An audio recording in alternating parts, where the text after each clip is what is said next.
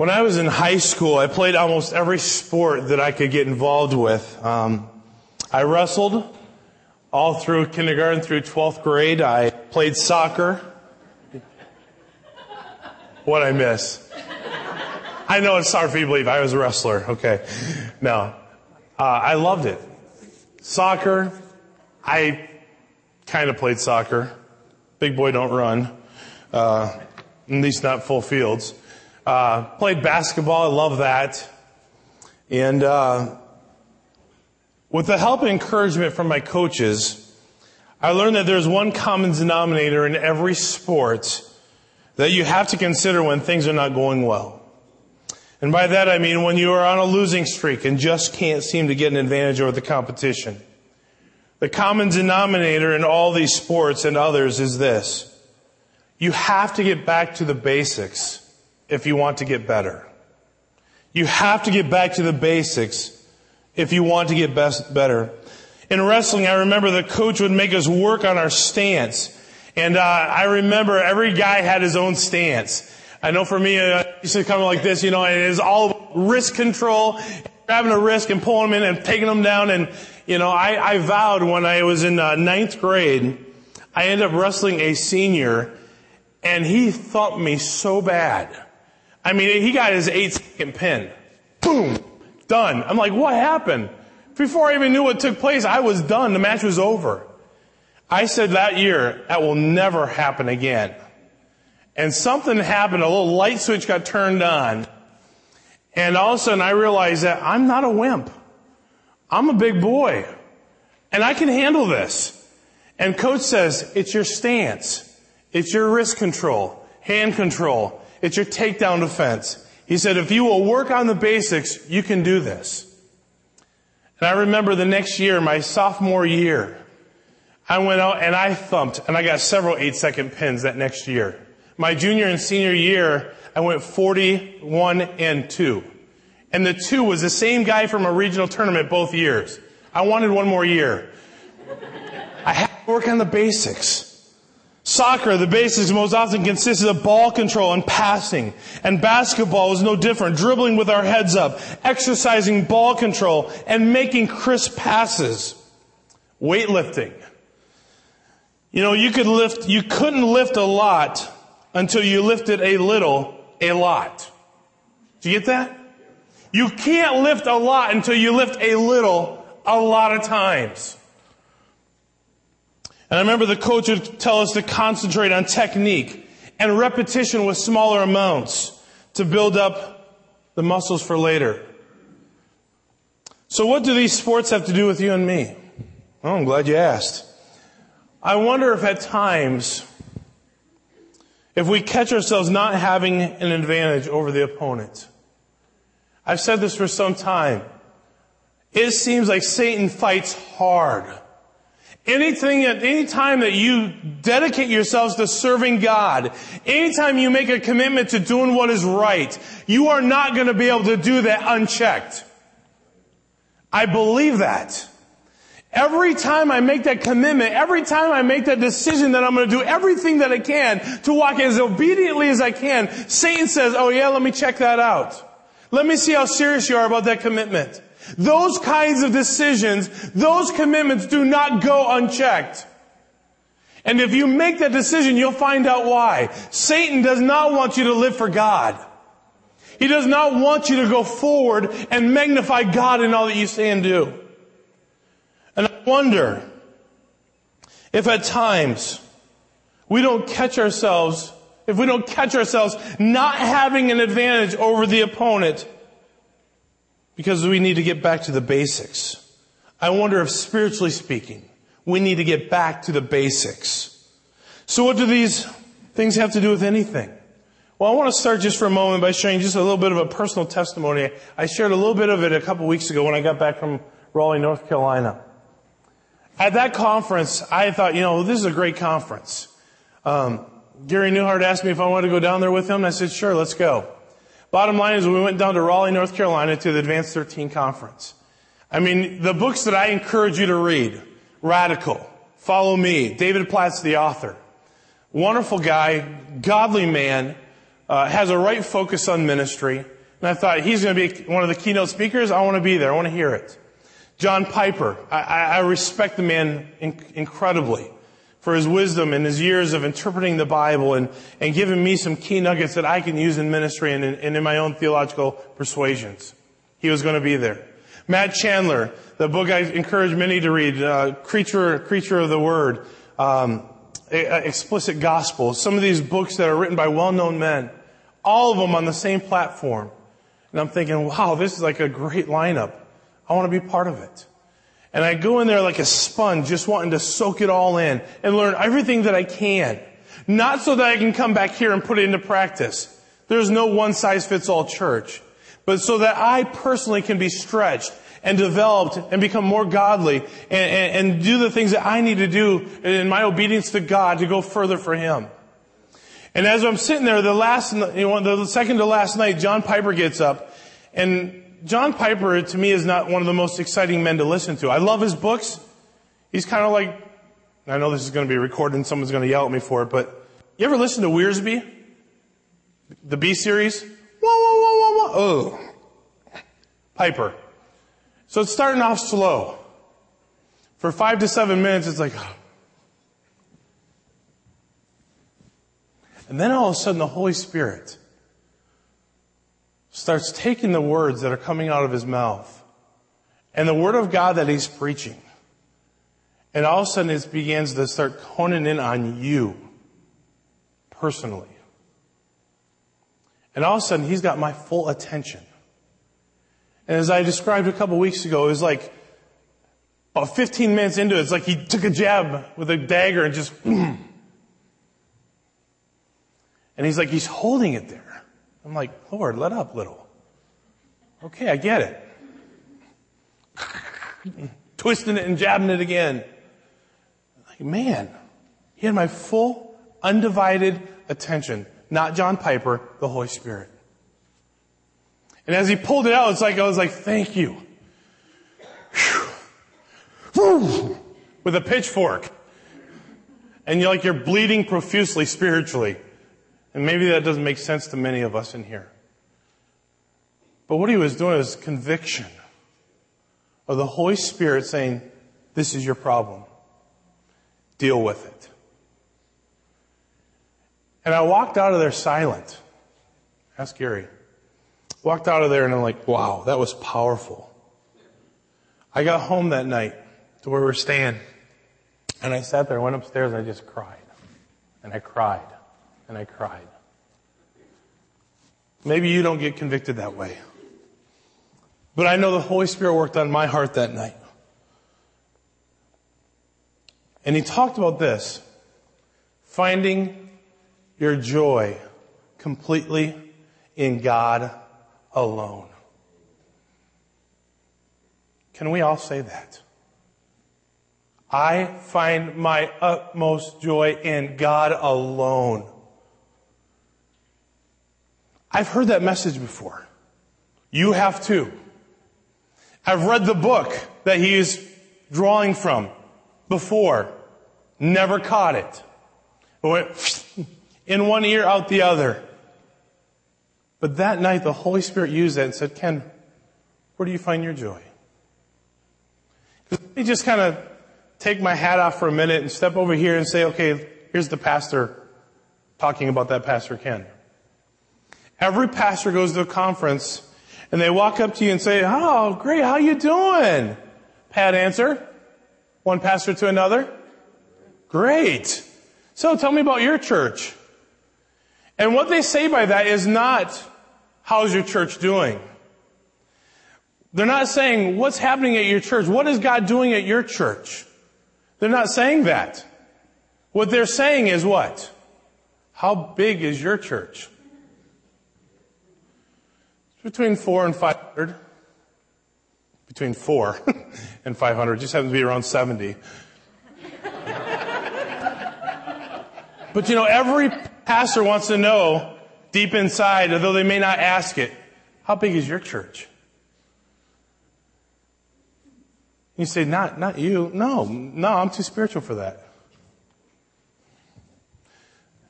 So what, how do pastors find their joy? When people are adding to the church and people are getting involved and we got good signups for, for Bible study because everybody, their greatest inward desire is just to grow. I mean, over more than anything in all the world, I just want to grow closer to God. That's why there's so many slots for signups and they're all filled. Right? We find our joy in seeing people do what God asks them to do. But what happens when that doesn't happen? You get discouraged. Get frustrated. God, what's, what's missing? Lord, uh, you know, is it the church? Is it me? Is it all of us? Is it, what is it? We want to know.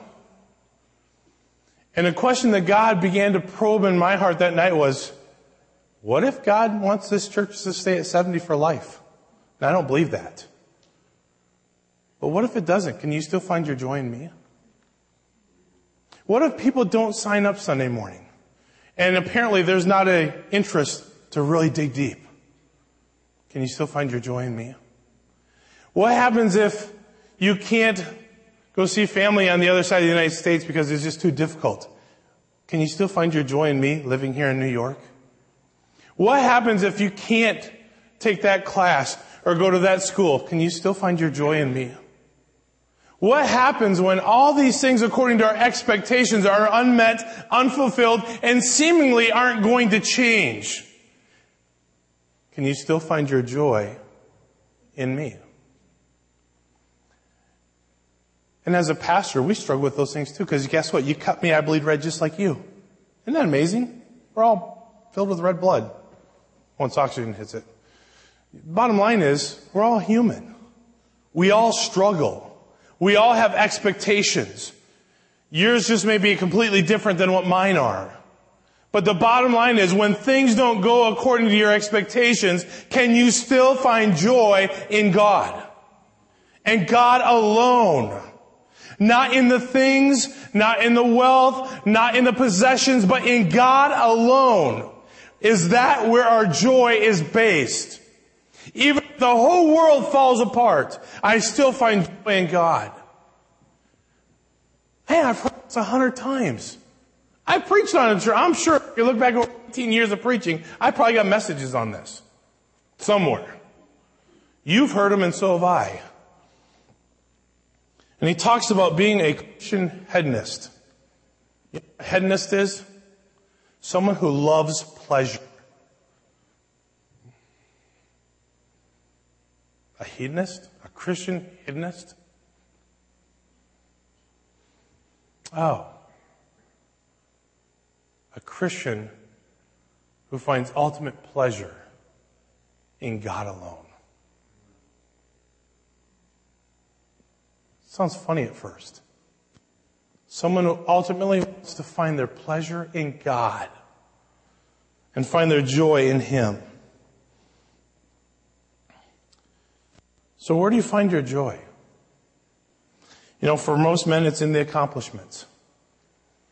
It's amazing how you go to a conference, you go to a seminar, you go to a workshop, you go to a, whatever it is that you go to for your work, for your career, for your education, and they introduce the guy. This is Mr. So-and-so. He's got a degree from so and such and such. And he's have a, has a compliment and he's in this journal and he's in that magazine and if you've ever been to a seminar, that's the way it starts. Here's all the credentials. Here's all the reasons why you should listen to him. But what if you don't have accomplishments? What if you're just an everyday average Joe? You look back and say, I'm not very talented. I'm not very skilled. Don't have a lot of accomplishments. Can you still find joy in God? How about for some women? What steals your joy? Ask that question. What steals it? Unfulfilled expectations. I deserve, or I think I should get, or I want, and it doesn't happen. I remember all the expectations of marriage and how everything's just going to be perfect. We're going to have that 2.5 kids in a two car garage and the American dream is going to happen. Where did they get the 0.5 anyway? But we have dreams. And we expect our dreams to happen. But what happens when they don't? What steals our joy? I just know for me, God was saying, you need to find your joy in me. I am most fulfilled. God says this. I am most glorified when you find your glory in me. Because I didn't create you for any other reason than to bring glory to me.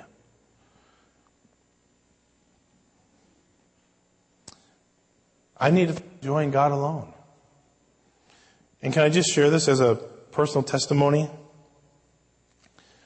I have lost countless hours of sleep. And maybe you have too. I can't tell you the hours of sleep I have ex- lost sleep I've experienced over the years because of things happening in church. So and so's mad at so and so. And this person's ticked off at that person. And this person's upset over this happening and this person's upset over this. And you just want to say, can't y'all just get along? No wonder the outside world doesn't want in.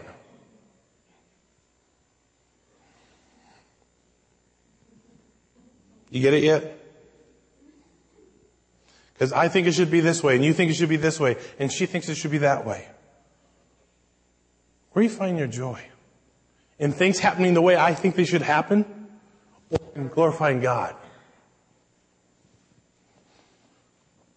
Turn your Bibles to 2 Corinthians. We're not going to stay here for just a moment, but I'm telling you from a pastor's perspective just for a few moments. 2 Corinthians 1, 1 through 7. Actually, verse 3 through 7. Praise the God and Father of our Lord Jesus Christ. When there's not a subject, it's understood you. You praise who he's talking to here. Praise God the Father of our Lord Jesus Christ. The Father of mercies, the God of all comfort. He comforts us in all our affliction so that we may be able to comfort those who are in any kind of affliction. Through the comfort we ourselves receive from God. For as the sufferings of Christ overflow to us, so through Christ our comfort also overflows. I love this, verse 6. If we are afflicted, it is for your comfort and salvation. If we are comforted, it is for your comfort, which is experienced in your endurance of the same sufferings that we suffer. And look at this. And our hope for you is firm, because we know that as you share in the sufferings, you will also share in the comfort. I, Paul is addressing this from a pastoral heart. He says it's not for naught. Yes, there are trials. Yes, difficult situations. And the bottom line is, God's going to be glorified through it. Hebrews 13, 17 says, Obey your leaders and submit to them, for they keep watch over your souls as those who will give an account so that they can do this. What's the this? Well, lead, watch over you, spiritually speaking, with joy and not with grief, for that would, would be unprofitable for you. He says, listen, obey them that are leaders because they'll give an account for how they lead. I don't take that lightly.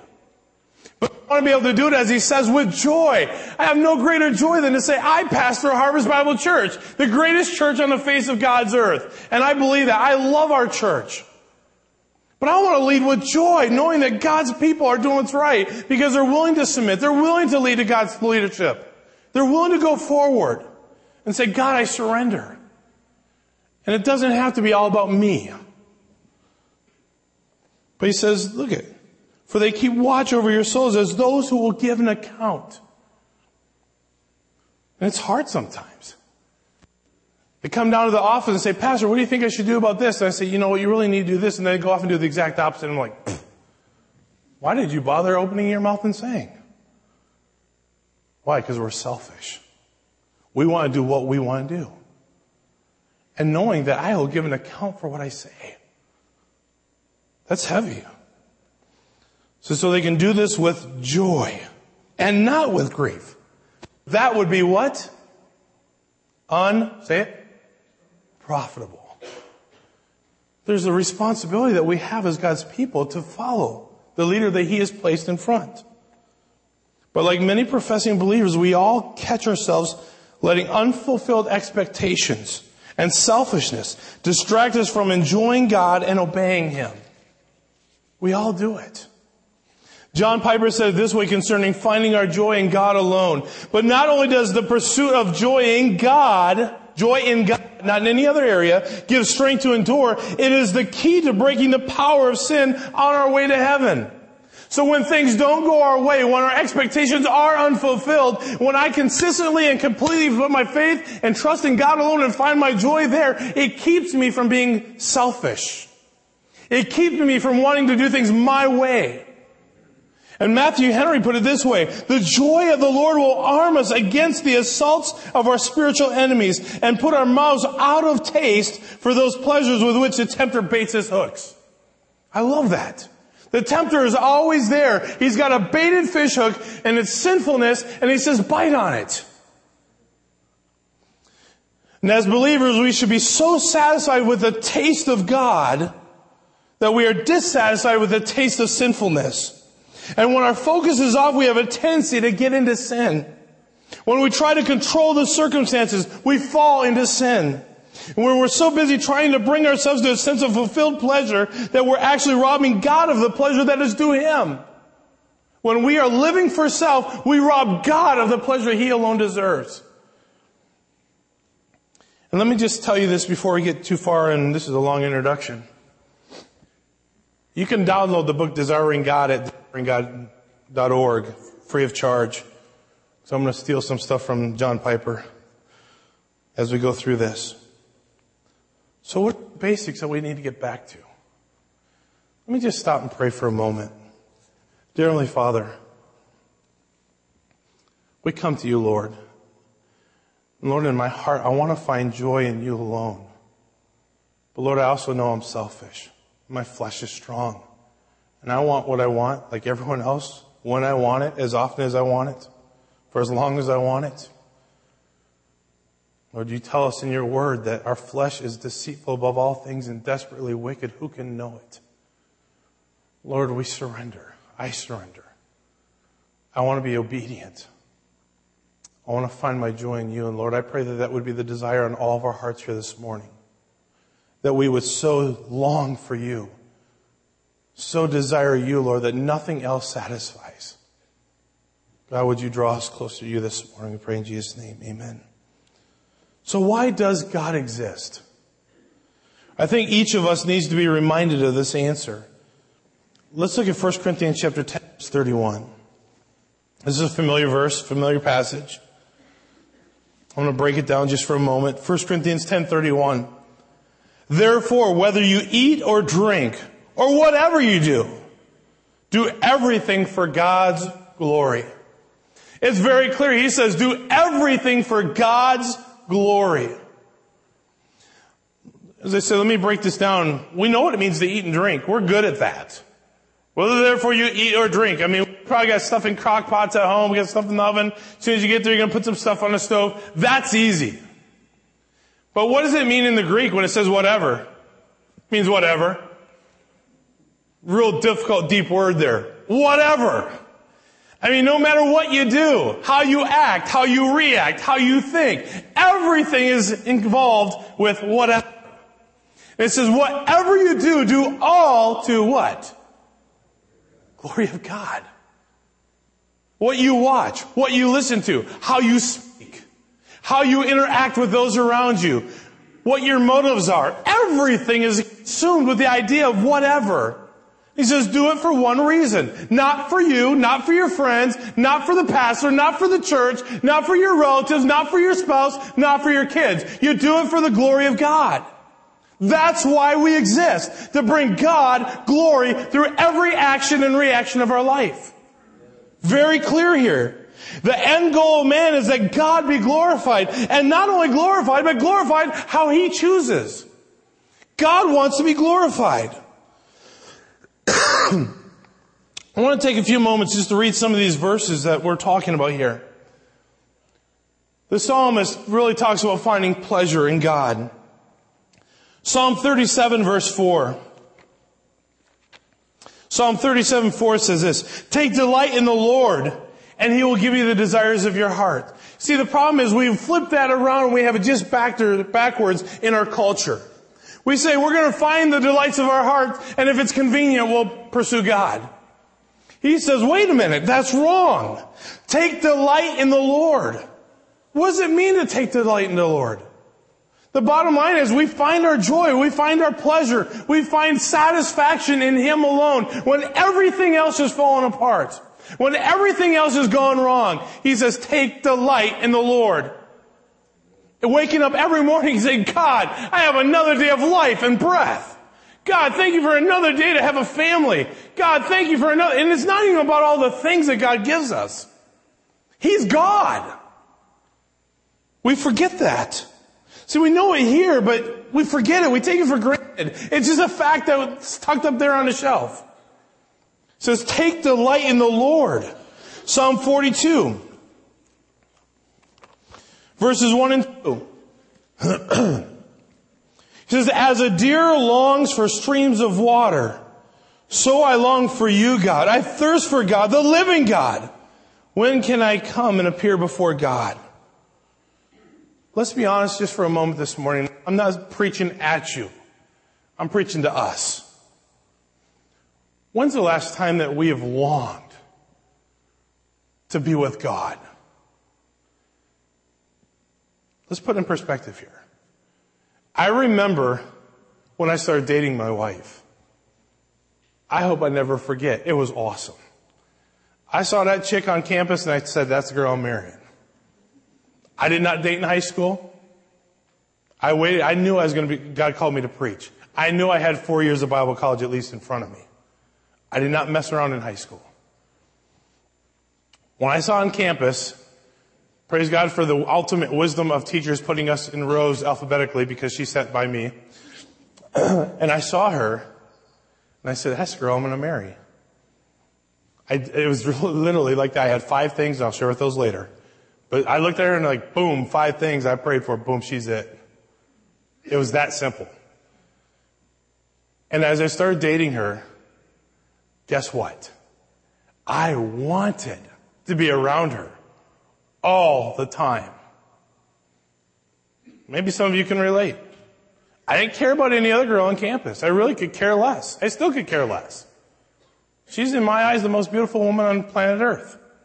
Still. I wanted to spend all my time with her. Period. Then in the middle of our junior or sophomore year, she decided to break me for uh, some ungodly reason. Um, and then junior year, she got her heart right with God and we started dating again. Um, and I didn't date in between there. I just, I had my eyes on. And there's a whole story there. But the bottom line is, I couldn't wait. When we were apart, this is pre, pre cell phone dudes. I mean, phones, pocket change, long bills, or large bills, right? It was worth every penny. I wanted to be around her. I wanted to talk to her, even if it was silence on the other line. Right? You get it. Falling in love. Bottom line is, our ultimate relationship that we have as believers is not with our spouse. It's not with our children. It's not with a coworker. It's not with anybody that we know other than God. And the psalmist says what? As a deer longs for the streams of water, so I long for you, God. I thirst for God. When's the last time we've thirsted for God? Let's be honest. We live in a culture that's secondary. We live in a culture where we do everything else, and if there's time at the end of the day, then maybe we'll spend some time with God in prayer, and it's the best sleeping medication ever, ever, present, ever, ever invented. Because we're used to giving God the leftovers. When's the last time we've thirsted for God? Be honest. Because you and God know that answer. You and God can't hide that from each other. Remember the whole thing about relationships? A lot of communication, great relationship, little bit of communication, little bit of relationship, no communication, no relationship. See, communication is the key. When's the last time you thirsted for God? The psalmist says, I, I want God. I want Him. Psalm 63, verse 1 says, God, you are my God. I eagerly seek you. I thirst for you. My body faints for you in a land that is dry, desolate, and without water. Do we thirst for God that way? Or are we too busy thirsting for the things of this world? I love what it says in Psalm 36 in verse 8. Says, They are filled with the abundance of your house. You let them drink from your refreshing stream. It's because there is a thirst, quenched and refreshed only by God Himself. He allows us to drink from that stream. They are filled from the abundance of your house. You let them drink from your refreshing stream. There are some thirsts that can only be quenched by God. I wonder if we've been quenched. Remember, Matthew Henry says we should have such a disdain for the taste of Satan that we only long for the taste of God. Where does he get that from? Psalm 34 8 says, Taste and see that the Lord is good. He's good. Have you tasted that? Psalm 119, 103. How sweet your word is to my taste, sweeter than honey to my mouth. That can only come from a heart of one who finds his satisfaction in God. And so much so that he wants to spend time in his word so that he can taste of the words of God. In Psalm 16 verse 11, you reveal the path of life to me. In your presence is abundant joy. In your right hand are eternal pleasures. Where do we find our joy? Where do we find our satisfaction? Where are our thirsts quenched? He says, in your presence, God's presence, nowhere else, there is abundant joy.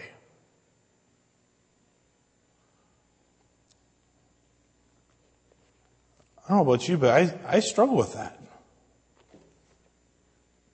Yeah, I don't know about you, but I struggle with that.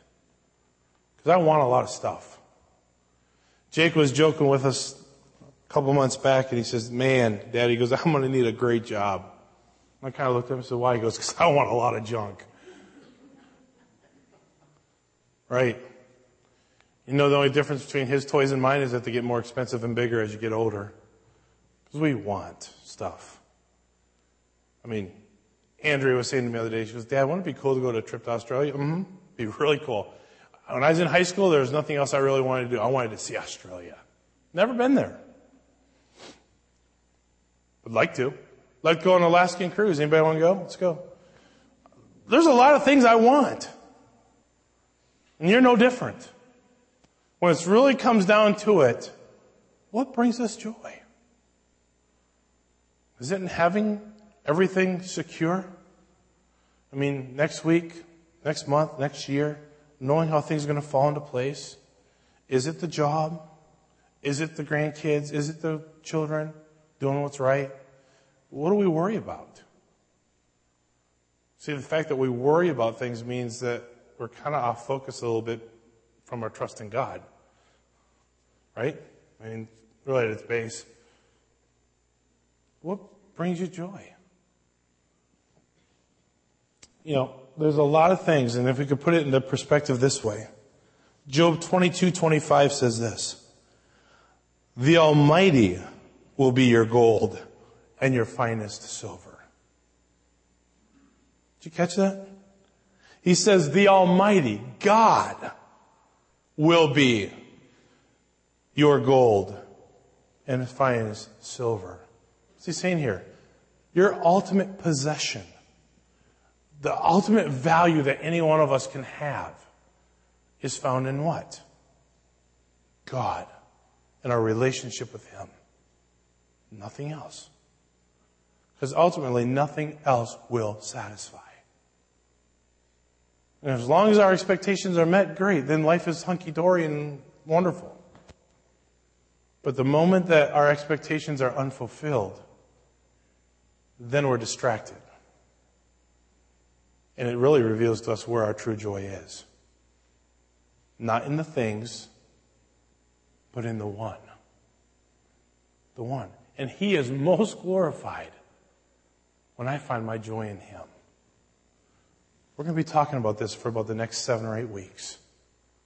And I trust that every one of us will allow this, whole idea of getting back to the basics of why we're here. You know, God is not here so you could be saved. Because long before he died on the cross, long before Jesus Christ was sent to the cross of Calvary, God was. And he existed for his own glory. And everything else is bonus. But the bottom line is, he's God. We need to view him as that. Supreme being. Exists for his own glory. We're going to talk about that more next week. So, my question this morning is this Where do you find your joy? Can you say, like the psalmist, I long for, I thirst for, as if I'm in a desert where there's no water. I want the water, the living streams of God. I want to be in His presence. Revelation 4:11 comes into this. He says, "Thou art worthy, O Lord, to receive glory and honor and power, for Thou hast created all things, and for Your will they exist. Some of your translations may say pleasure. He says, for your, for my will, for my pleasure, everything exists. One reason. Not for you, not for anyone else, but for God. That's why you're here. That's our purpose. To bring glory to God. So when it comes down to where the rubber meets the road and how I live my day, from the time I get up in the morning and put my shoes on and go about the day, when I consider my motives, my actions and reactions, what I listen to, how I speak, everything, does it point to the fact that I want to glorify God? If it doesn't, we need to get back to the basics. We need to get back on track. And maybe this morning, as we close in prayer, we are going to take a moment to observe the Lord's table. But the bottom line is, first and more importantly, this morning, I don't, I don't, I don't think there's one of us should walk out of this room and say, you know what? I'll deal with it later. If the Holy Spirit convicts you, you deal with it. Maybe this morning we need to just kneel at our seats. Maybe this morning we need to come to the altar and pray. I don't know about you, but I want God to be glorified. I want God to be supremely lifted high in every area of life. And that means getting rid of my stinking rotten flesh first. And saying, God, not my will, but thy will be done. As John the Baptist said, he must increase and I must decrease because it's not about me.